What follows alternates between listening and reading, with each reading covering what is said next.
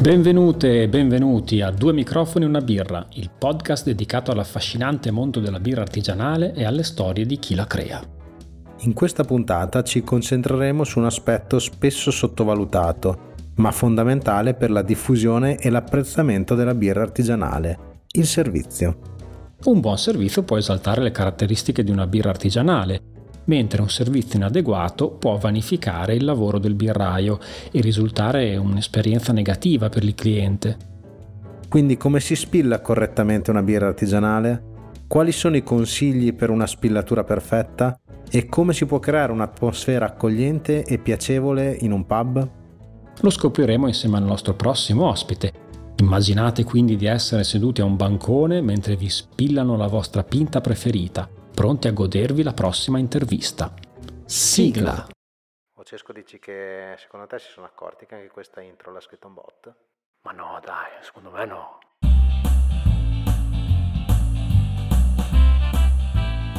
Beh, Matte, possiamo dire che per questa puntata la scelta dell'ospite è stata la più semplice di tutta la stagione. Ah sì sì, anche perché con tutte le volte che abbiamo citato il suo locale nelle precedenti puntate, non potevamo assolutamente perdere l'occasione di invitare Camilla Rodella, publicand e Il Punto di Bologna. Quindi benvenuta su due microfoni e una birra. Grazie ragazzi, troppo buoni, troppo carini, grazie mille. È un grande piacere averti come ospite anche perché questo podcast è nato in parte anche grazie o per colpa tua, visto che tutto è cominciato con il corso di Union Beer Rai che abbiamo frequentato nel tuo pub nel lontano 2016, quindi non potevamo che pensare a te come ospite.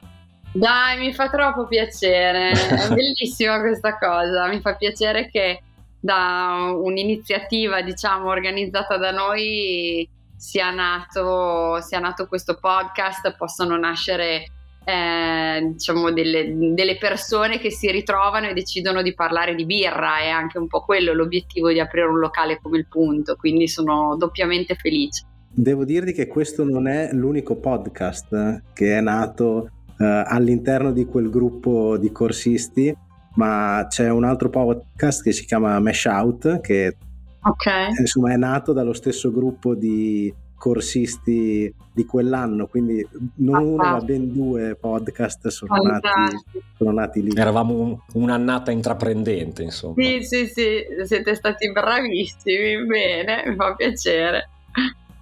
E invece è quasi una decina d'anni che, mm, che il tuo locale disseta diciamo gli appassionati di birra artigianale di Bologna e quindi eh, la prima domanda magari è scontata ma volevamo capire da te come è cambiato il panorama della birra artigianale in questi, questi anni, in particolare a Bologna, eh, visto che insomma sembrava un po' andare, andare controcorrente, cioè portare la cultura della birra dove praticamente non esisteva. È cambiato tantissimo, è, ehm, è, è, cambiato innanzitutto come quantità di locali che offrono birra artigianale, perché quando abbiamo aperto noi eh, c'erano poche realtà, alcune consolidate e già molto conosciute, però diciamo che si era un po' eh, fermato il, il, movimento a Bologna, c'erano quei due o tre locali eh, che erano nati mm, un paio storici, un altro paio più o meno nello stesso periodo e poi dopo diciamo che la scena si è un po' si era un po' congelata. Dall'apertura del punto in poi in realtà c'è stato uno slancio incredibile. Adesso di locali che trattano birra artigianali ce ne sono un sacco. Non so se avete tra l'altro mai avuto modo di guardare la, la mappa dei locali birrari bolognesi che è stata fatta pre-pandemia eh, dai ragazzi del, del Madama che si sono fatti promotori di, di questa iniziativa se uno prende in mano la mappa di Bologna e inizia a guardare tutti i locali che trattano birra artigianale, iniziamo a essere veramente in tanti eh, che hanno solo birra artigianale, senza contare anche tutti i locali più generalisti che ehm, adesso oltre ad avere birra industriale hanno anche deciso di affiancare eh, magari un paio di produttori di birra artigianale spinti anche dai clienti che gli domandavano di poter avere anche qualcosa di, di artigianale.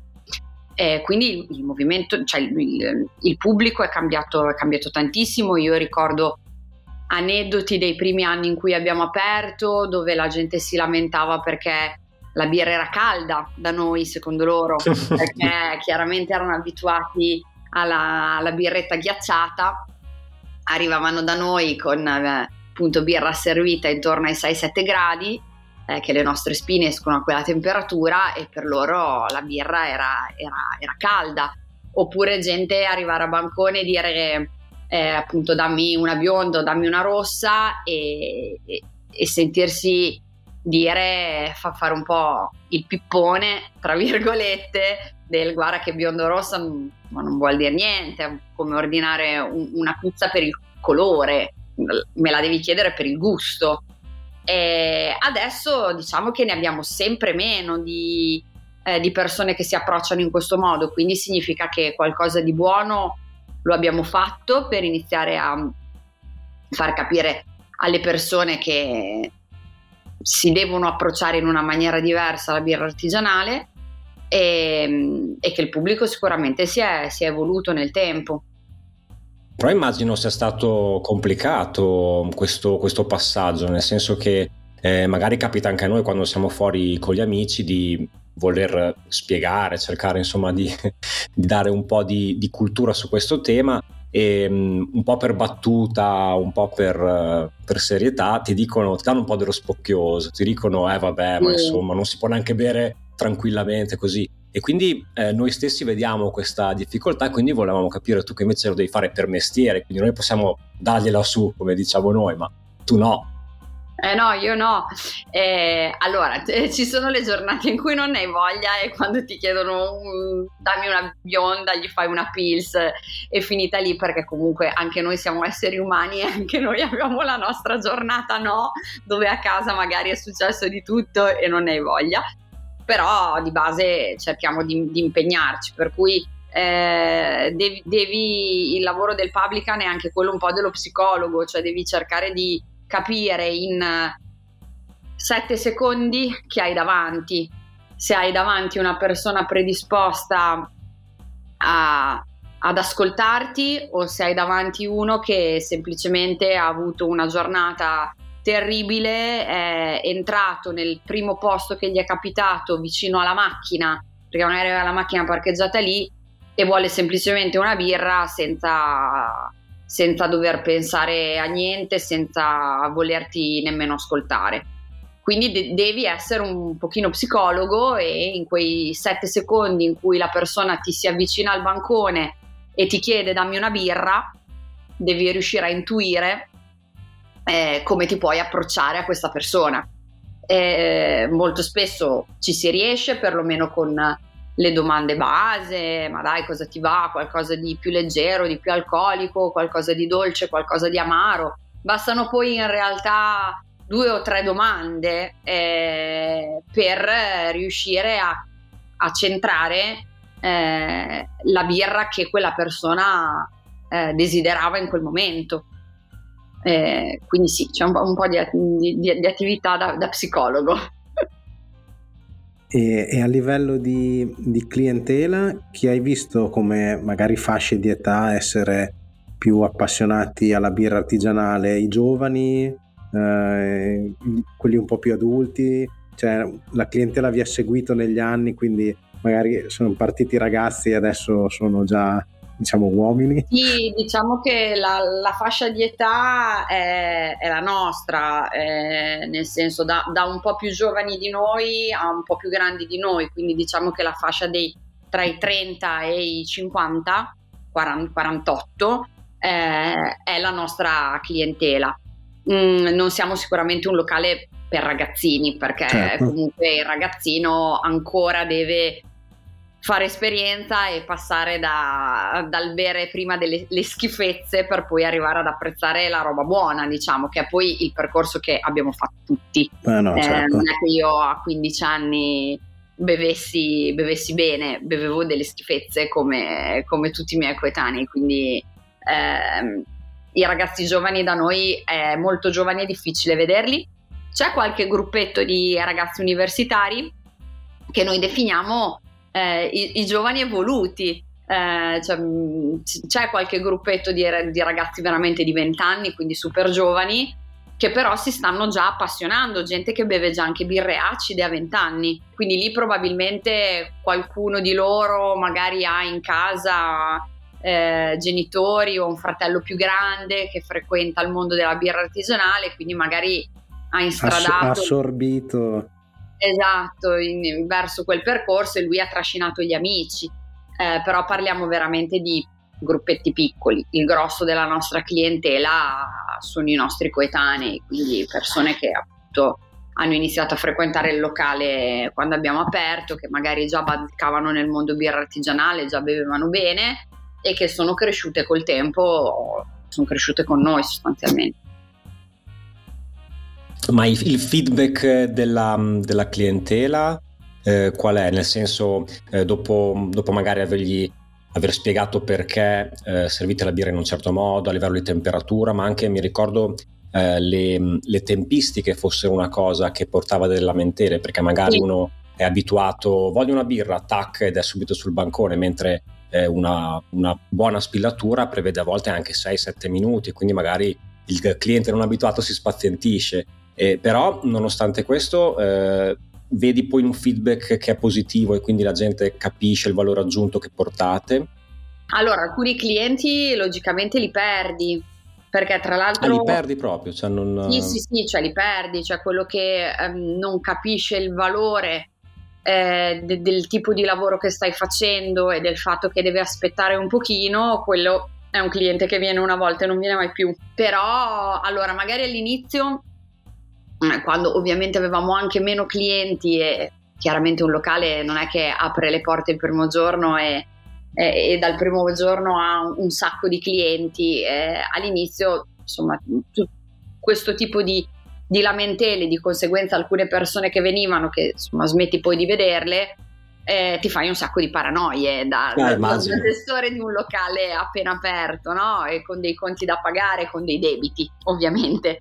Eh, poi però mh, mm, vedi che la clientela aumenta, ci sono sempre più persone che capiscono il valore del, del tuo lavoro, che sono tranquillamente disposte ad aspettare per avere una buona birra sempre più persone che parlano bene di te, quindi portano, portano amici. Ehm, non abbiamo solo clienti eh, che capiscono realmente eh, quello che noi facciamo, quindi non tutti i clienti notano che le birre sono servite in bicchieri diversi, eh, che il motivo per cui ci mettiamo un po' di più a portare la birra al tavolo è che facciamo un certo tipo di spillatura, perché ovviamente non lo dice, queste non sono informazioni che tu dai a tutti i clienti che transitano per il locale, sono informazioni un pochino più da appassionato, c'è chi ti chiede, c'è chi si mette appunto a bancone ed è curioso, c'è chi magari ha fatto qual- come voi qualche corso e gli sono state già date nei corsi questo tipo di informazioni, quindi poi ci vedono lavorare e dicono ah ok qua si lavora bene, qua puliscono il bicchiere in un certo modo, però mh, è una piccolissima percentuale della, della nostra clientela, eh, la, diciamo la clientela consapevole. Per tutti gli altri eh, sono passati al locale, hanno bevuto, sono comunque stati bene e eh, escono dal locale magari anche solo con la sensazione che la birra da noi è più buona rispetto a un altro posto. Poi magari non sanno eh, capire perché, cioè non sanno capire che la birra viene tenuta in un certo modo, servita in un certo modo, il bicchiere trattato in un certo modo, quindi tutto quello che noi facciamo è finalizzato a esaltare il, il prodotto a, ai massimi livelli.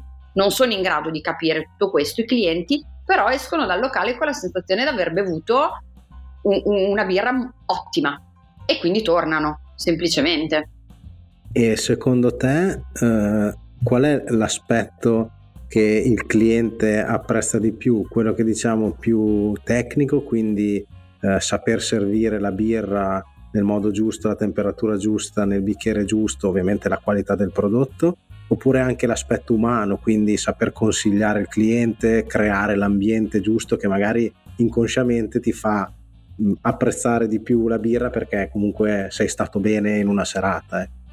Allora, sono entrambe le cose, a parità però diciamo di ehm, qualità del prodotto, sicuramente vince eh, un, un, posto in cui tu ti trovi bene, in, in cui ti senti a casa, quindi l'ambiente che si riesce a creare, la musica mh, che si ascolta nel locale, eh, il modo di fare eh, sia del publican ma soprattutto dei, dei collaboratori perché chiaramente eh, io, io, sono una o sto a bancone o sto in giro per il locale. Io posso essere bravissima ma se i miei collaboratori non trasmetto diciamo conoscenze competenze ai miei collaboratori e non ho dei collaboratori piacevoli con i clienti è chiaro che io posso essere eh, il dio in terra della birra artigianale, ma il mio locale non funzionerà. Quindi è sicuramente l'atmosfera ehm, è, la, un, un, è, uno degli aspetti più, più importanti.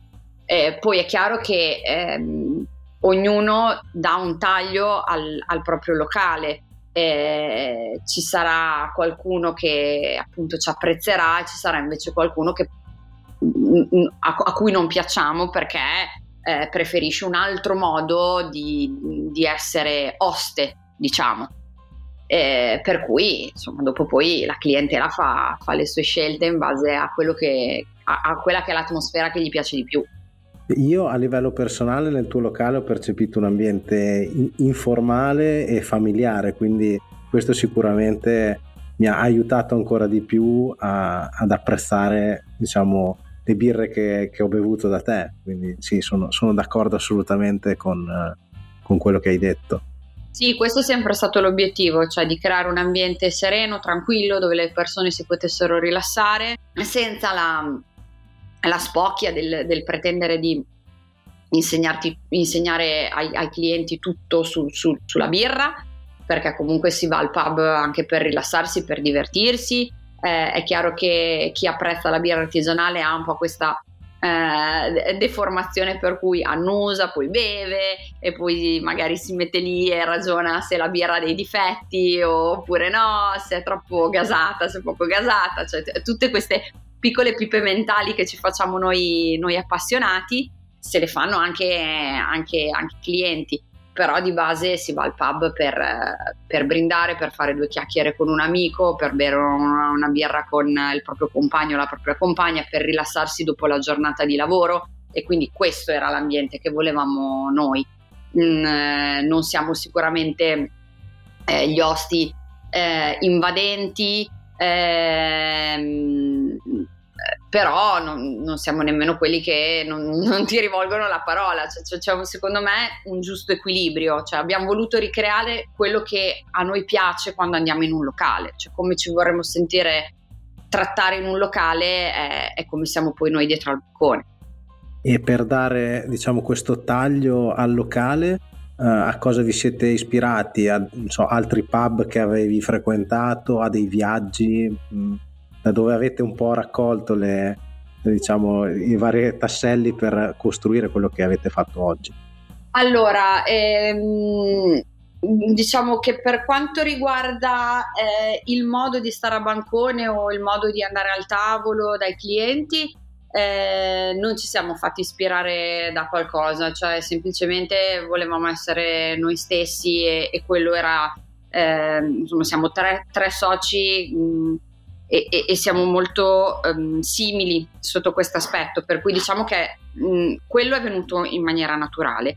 Sullo stile invece del, diciamo, dell'arredo del locale, eh, lì abbiamo messo insieme un po' di tasselli, quindi sicuramente i viaggi birrari hanno, hanno influito, anche perché diciamo che la nostra vita è caratterizzata abbastanza al 100% dalla birra, cioè non esiste viaggio o vacanza dove eh, non, non, diamo un occhio a Rate Beer e non andiamo a controllare che birrificio possiamo andare a visitare o quali locali possiamo, mm, in quali locali possiamo andare a bere. Quindi sicuramente i viaggi hanno influito e i viaggi birrari assolutamente sì.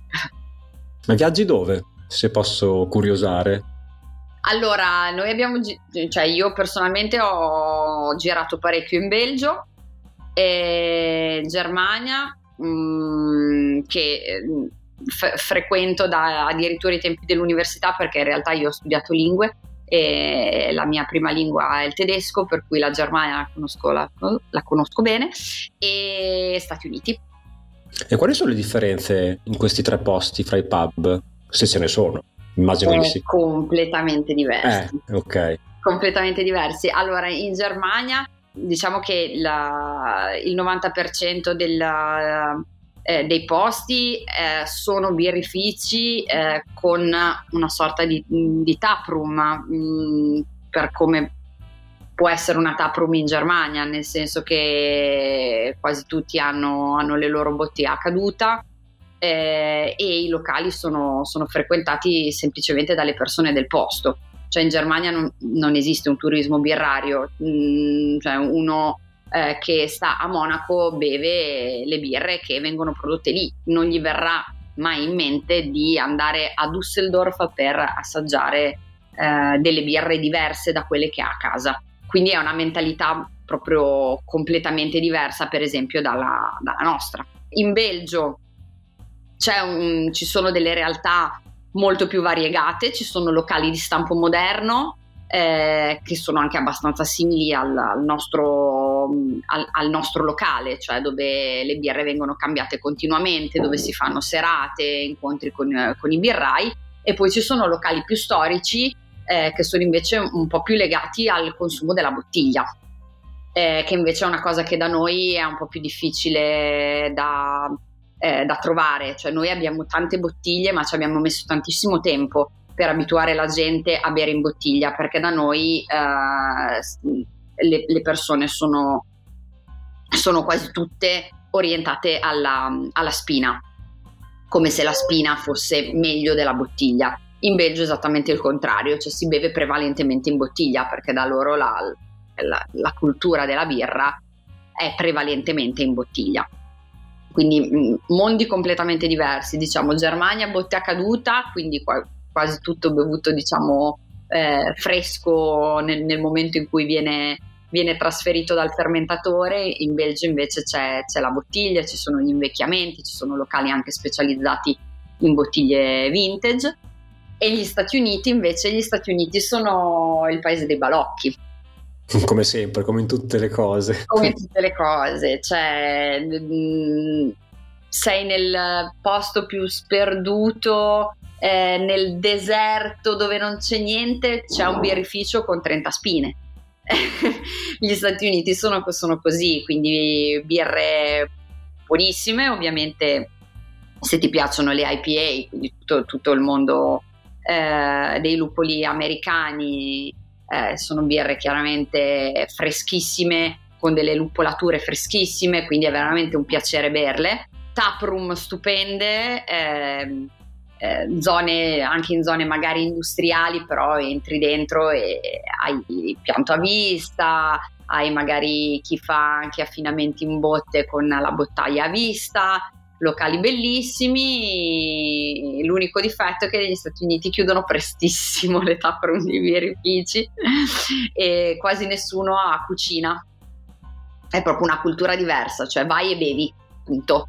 E noi non siamo tanto magari abituati a questo, no? Noi cerchiamo sempre di magari accompagnare anche qualcosa da mangiare con, eh, con la birra e invece lì, lì, si va, si beve e poi si va a mangiare, quindi un, un, un modo di, di bere abbastanza diverso dal nostro. E tu come publican, come lo vivi questo fenomeno delle taproom? Eh, ti spaventano un po' oppure sono comunque un qualcosa di diverso che diciamo non va a mangiare clientela al pub? No, no, io sono assolutamente favorevole. Eh, innanzitutto perché il cliente intelligente mm, ovviamente lo capisce che non può pagare la birra dal, cioè, molto spesso c'è questa paura come dicevi tu no, della, della, concorrenza del, diretta del birrificio proprio per una questione di prezzo. Mm, è, è, logico no? Cioè io acquisto birra da un birrificio e poi applico un, un margine che mi consente di coprire i costi e guadagnarmi lo stipendio. Il birrificio la produce e quindi è chiaro che può uscire al cliente finale se, se esce direttamente al cliente finale a un prezzo più basso, questo, questo è ovvio, ma cioè, non so, è come dire che Uh, non so si può fare pubblicità e, e nominare qualcun altro, so, come sì. dire che Tanto non ci paga nessuno, quindi possiamo okay, fare quello che vogliamo. Okay, so, vabbè, no, dai, diciamo un produttore di mortadella, eh, se, se, vai allo spazio a comprare la mortadella, eh, non ti puoi stupire eh, di trovarla lì a meno rispetto alla COP. Cioè, eh, chiaro, chiaro. È, normale, quindi diciamo che il cliente intelligente non, non fa questo tipo di, di, ragionamento, anche perché gli spacci dei, dei birrifici molto spesso non sono eh, le taproom dei birrifici molto spesso non sono mh, attrezzate come lo è un locale, quindi ovviamente hanno anche costi in generale più bassi, molto spesso si va, si acquista, tutt'al più si beve una birra lì e si viene via. Poi chiaramente si stanno evolvendo e quindi stanno diventando anche dei piccoli, dei piccoli pub. Per me purché ehm, si sviluppi il movimento, eh, va bene tutto. Cioè, io non... se, se, una persona è venuta al punto ed è stata bene, eh, domani va nella taproom di un birrificio a bersi una birra, perfetto, da me tornerà cioè non, non, ho paura di questo. Anche perché anche. magari la taproom del birrificio sta a fianco all'impianto che magari in una zona industriale eh, fuori città non sì. è in centro a Bologna, ecco, quindi sicuramente... Sì, ma, ma, poi chiaramente cioè, la taproom del, del birrificio offre le sue birre, eh, se uno si appassiona alla birra ha anche voglia di provare cose diverse e quindi semplicemente una sera viene da me e la sera dopo va, va in un birrificio, la sera dopo ancora va in un locale mh, mm, concorrente al, al, mio, ma questo è, è, normale. L'importante è fare bene il proprio lavoro, far star bene i clienti eh, e e fine. Poi è il cliente che decide giustamente in maniera libera do- dove andare a consumare, dove andare a spendere i propri soldi. Quindi l'unica cosa che, cioè, pensare che eh, non esista la concorrenza è, è, assurdo. Tu devi semplicemente lavorare bene e lavorando bene eh, le persone da te torneranno perché saranno state bene. Punto. Ma ti volevo chiedere, la, la selezione dei birrifici come, come avviene? E la selezione dei birrifici al 90% la faccio proprio io. E, mh, avviene sulla base delle eh, chiaramente delle bevute fatte in, in varie situazioni. Eh, noi cerchiamo il possibile di andare ai festival, alle fiere. Adesso da, da domenica, per esempio, c'è, c'è il Beer Attraction a Rimini dove noi andiamo domenica a fare un giro, abbiamo già un paio di appuntamenti con un paio di birrifici che ci hanno contattato che hanno appunto piacere di farci assaggiare la birra, quindi un po' siamo noi che giriamo, un po' eh, ormai essendo in questo ambiente da, da dieci anni eh, abbiamo seguito alcuni birrai, mh, mm, eh, non tutti i birrifici nascono eh, per volontà del birraio, cioè l'azienda è del birraio, eh, a volte il, il, birrificio è magari un investimento fatto da un imprenditore che poi assume un birraio. Quel birraio magari resta due anni, poi si sposta, va da un'altra parte. Se hai stima del birraio, lo segui magari nel percorso, quindi va a lavorare in un altro birrificio, ti dice, oh sai che adesso sono io il, il birraio del birrificio tal dei tali, ti mando una campionatura di, di birre e, e quindi in questo modo scopri nuovi birrifici eh, poi diciamo che ci sono gli storici che, che, magari sono i birrifici con cui lavoriamo più spesso, eh, con cui c'è un rapporto d'amicizia e di stima da, da, tanti anni e che non possono mai diciamo, mancare nel, nei nostri approvvigionamenti. Poi ci sono appunto, cioè, cerchiamo comunque sempre di rimanere aggiornati soprattutto su quello che accade in Italia, perché noi ci siamo da sempre connotati per, uh, per lavorare soprattutto con i birrifici italiani, perché ci piace avere un rapporto diretto e, e quindi cerchiamo di restare aggiornati. Nei limiti del possibile, eh, perché nasce un birrificio al giorno, cioè a volte ci sono dei clienti che ci vengono a dire hai assaggiato le birre del tal birrificio? Guarda no, non ce l'ho Non possiamo conoscerli tutti, è impossibile. sì, sì. E, e, sulla rotazione delle birre che avete alla spina, con che criteri seguite? La stagionalità oppure magari, non so, dici Uh, una IPA la tengo sempre perché uh, qualcuno la berrà in qualunque mese dell'anno. Come, allora, come ti organizzi? Allora, cerchiamo di offrire. Allora, noi abbiamo fatto da subito la scelta di non avere mille spine perché ne abbiamo solo otto ehm, e di far ruotare la birra il più possibile eh, per un discorso di, di, di, freschezza e di diciamo, rispetto della, della, qualità del prodotto. Per cui la, la, birra non deve rimanere lì nel fusto troppi giorni, deve ruotare. Con troppe spine mh, non ce la sentivamo di, garantire la, di riuscire a garantire la, la rotazione corretta. Per cui noi abbiamo otto spine che girano tanto. Eh, quando andiamo a costruire la, la, la tap list cerchiamo di ehm, dare un ventaglio di gusti a, al cliente abbastanza ampio. Eh, nel senso che ehm, una birra chiara di facile bevuta ci deve essere sempre e quindi Pils, Elles, eh, Ale, Cream Ale, eh, diciamo una chiara semplice e di gradazione alcolica bassa la, la trovi sempre eh, trovi sempre due luppolate perché diciamo che in questo momento storico se su otto spine io avessi cinque luppolate i clienti sarebbero contenti. Però non lo siamo noi perché vogliamo che la gente un po' si violenti anche a bere qualcos'altro. Ehm, e quindi di luppolate salvo mh, mm, magari tap takeover con un birrificio quindi salvo situazioni da evento ne teniamo due in genere andiamo con una IPA eh, di gradazione alcolica media, d'estate diamo magari priorità a APA o Session e in inverno invece diamo più priorità ad Double IPA perché in inverno si tende comunque a bere anche un pochino più eh, alcolico rispetto alcolico. A, all'estate. Eh, poi abbiamo una, tra le otto spine c'è una pompa inglese, quindi su quella via lì diamo priorità agli stili british quindi o stout o bitter. Ehm, poi abbiamo sempre qualcosa di tendente al dolce, quindi o una blanche o una triple o comunque qualcosa di belga, una saison.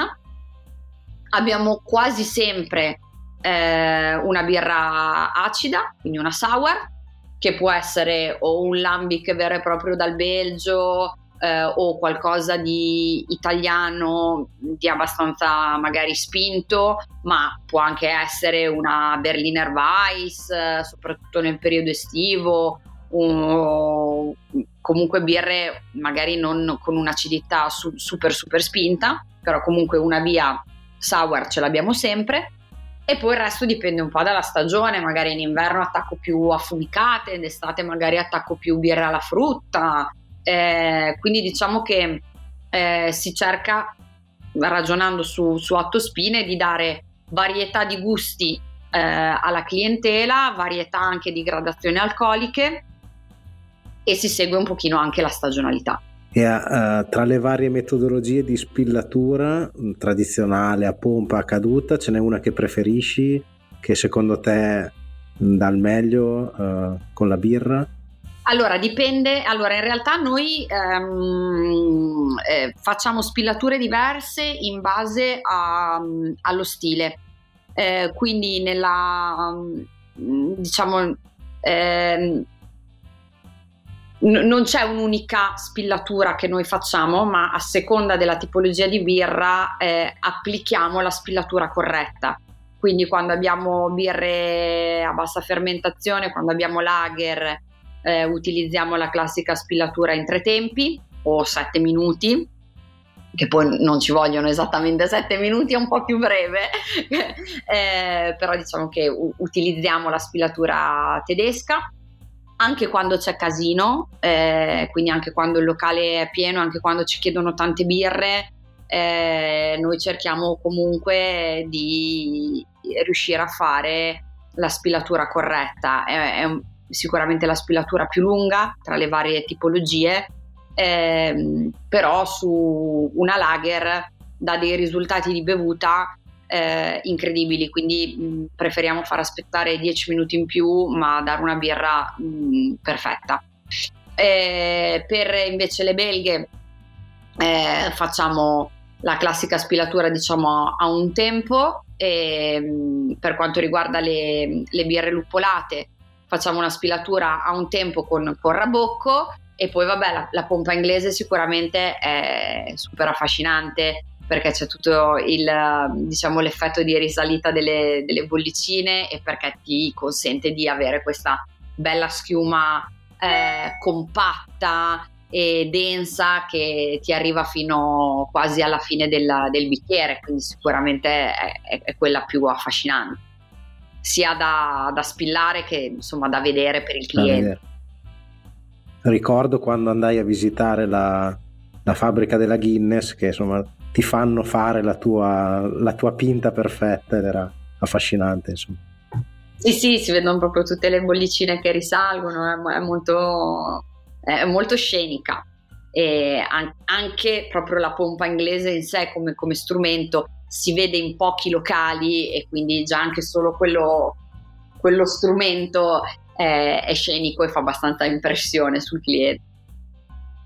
Ma visto che, visto che l'hai citata prima, eh, volevo chiederti eh, il tema dell'abbinamento birra-cibo, visto che essendo tu un pub e avendo anche cibo in menù, eh, come, come, lo gestite? Nel senso, avete, eh, scegliete un menù apposta eh, a seconda della rotazione delle birre che avete, oppure bene o male il menù è sempre quello e va, date i consigli di volta in volta? Come funziona? Allora, il menù è sempre quello. Ehm, se appunto il cliente ha piacere di chiederci una, un abbinamento, eh, gli diamo un consiglio eh, rispetto a magari il panino che, che ha scelto e poi in genere consigliamo gli abbinamenti quando facciamo gli eventi. Per esempio abbiamo appena avuto eh, il nostro evento di San Patrizio eh, che è ostriche, stout e birre acide, avevamo tre ostriche diverse e mm, per le caratteristiche delle ostriche,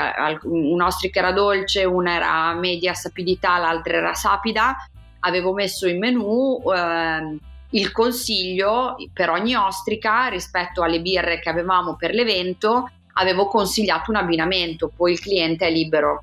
Lasciamo comunque sempre molta libertà di, mm, eh, di sperimentare, per cui non abbiamo né abbinamenti imposti ehm, né mh, mm, per quanto riguarda il menu normale mh, mm, scriviamo già dei consigli eh, ma ovviamente se il cliente ha piacere di chiederci eh, vorrei, vorrei, questo panino, mm, che birra ci sta bene, eh, gli diciamo che birra ci sta bene e gliela spieghiamo perché a volte mh, mm, a livello di abbinamento cibo-birra può star bene un abbinamento, ma magari al cliente quella birra lì, quella tipologia di birra lì proprio non piace.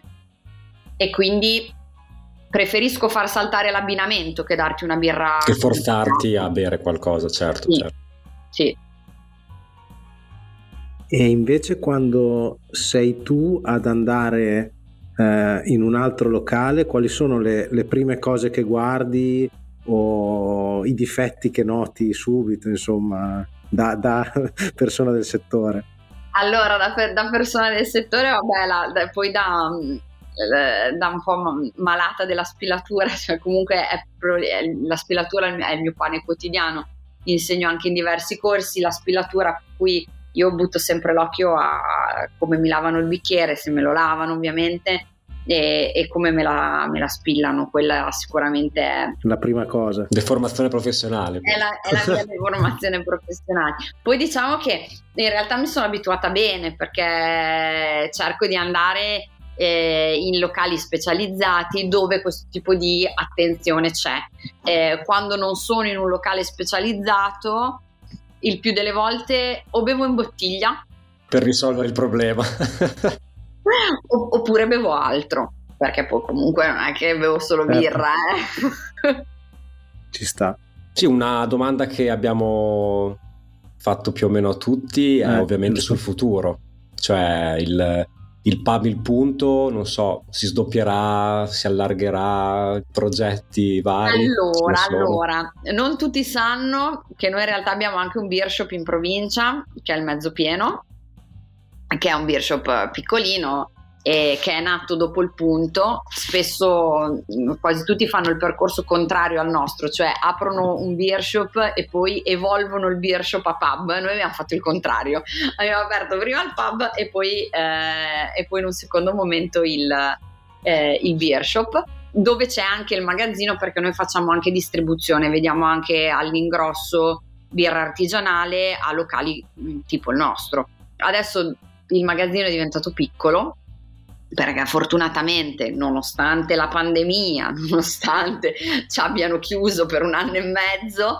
eh, siamo in espansione, quindi ci sposteremo di magazzino, quindi forse ci saranno delle evoluzioni sul beer shop eh, a Crespellano che potrebbe diventare eh, un punto 2, tra virgolette, cioè comunque una, un locale serale vero e proprio e poi al momento ci siamo un po' fermati. Mm, c'era nei, nei, progetti di aprire un altro posto a Bologna, poi però è arrivata la pandemia, io sono diventata mamma e quindi ci siamo un attimino mm, fermati per, diciamo, per non... Per, non, per respirare un po', insomma, per ragionare meglio sulle, sulle cose. Sì, però non credo resteremo fermi molto perché non è nel, nella nostra indole, quindi a, a, breve sicuramente ci inventeremo di fare qualcosa. Allora restiamo tutti in attesa delle prossime news. Altra Dai. domanda che facciamo a tutti, uh, il tuo stile di birra preferito? Ah, è la domanda più difficile del mondo, però, perché, perché in realtà io bevo quasi tutto, cioè faccio prima dire che cosa non mi piace. E, ehm, però diciamo che in questo periodo eh, sono, sono diventata molto appassionata di Pils, Keller, Zwickel, tutto, tutto quel mondo lì, mm, quindi un, un bassa gradazione chiara, eh, erbacea amarina mi, mi soddisfa sempre, è una bevuta che faccio sempre molto volentieri. Le luppolate, comunque io le bevo tanto, cioè io sono mm-hmm. una bevitrice di, comunque di IPA, anche se, se cerco di non esagerare appunto con le IPA alla spina, eh, però a me piacciono come mi piacciono tanto anche le acide, quindi diciamo che le, le mie birre preferite sono, sono queste. Comunque tendo a bere eh, basso grado alcolico. Okay. Eh, non sono una da, da, birra molto alcolica anche perché ne bevo tanta, quindi... Sarebbe un problema dopo. esatto, esatto. Va bene Camilla, direi che ti ringraziamo per la, per la chiacchierata, è stata piacevolissima per quanto, per quanto mi riguarda e, e poi niente, ti, ti seguiremo nei tuoi prossimi e ti nei prossimi eventi e ti verremo a trovare senz'altro, visto che è un po' che, che non passiamo per varie vicissitudini anche nostre. E, e, poi niente, ti ringraziamo davvero tantissimo di essere stata qua con noi. No, grazie a voi ragazzi, è stata una piacevolissima chiacchierata, sarei andata avanti così a, a ruota libera ancora un'ora senza problemi. ne organizzeremo allora, delle altre. Organizzeremo un'altra, un'altra puntata. grazie mille. Grazie a voi ragazzi. Eccoci qua, anche questa intervista si è conclusa, direi una delle mie preferite, Camilla molto gioviale, sì, molto, molto alla mano. Molto alla mano sì.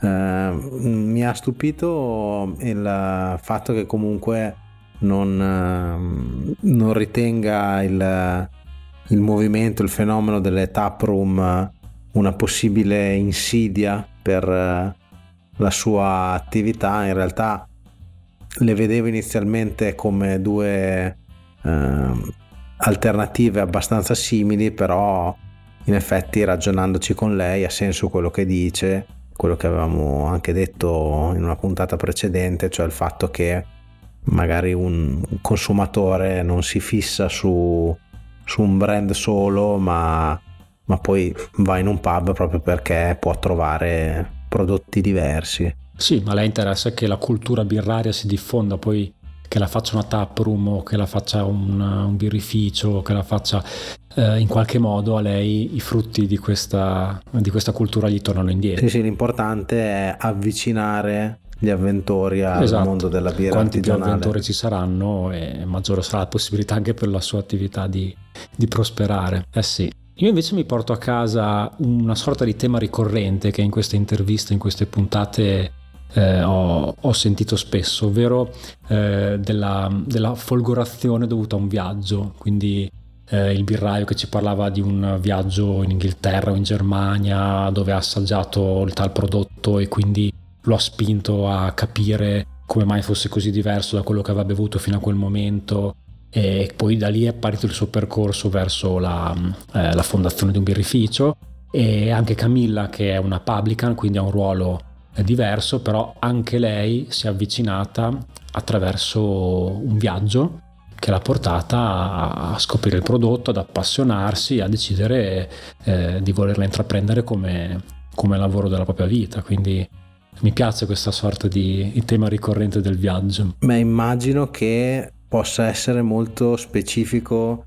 legato alla birra, nel senso l'Italia non è un paese con una enorme tradizione birraria, quindi probabilmente se vuoi andare a degustare il prodotto laddove è nato, laddove è stato creato, devi viaggiare. Quindi se vuoi assaggiare le birre belghe, eh, per come sono, per dove sono fatte, devi andare là. Se vuoi berti una stout, devi andare in Irlanda. Se vuoi berti una Pils, devi andare in Repubblica Ceca. Quindi, comunque, eh, il viaggio è quell'esperienza che ti porta a arrivare al prodotto per come è nella sua essenza, per quando è nato, per come era stato pensato.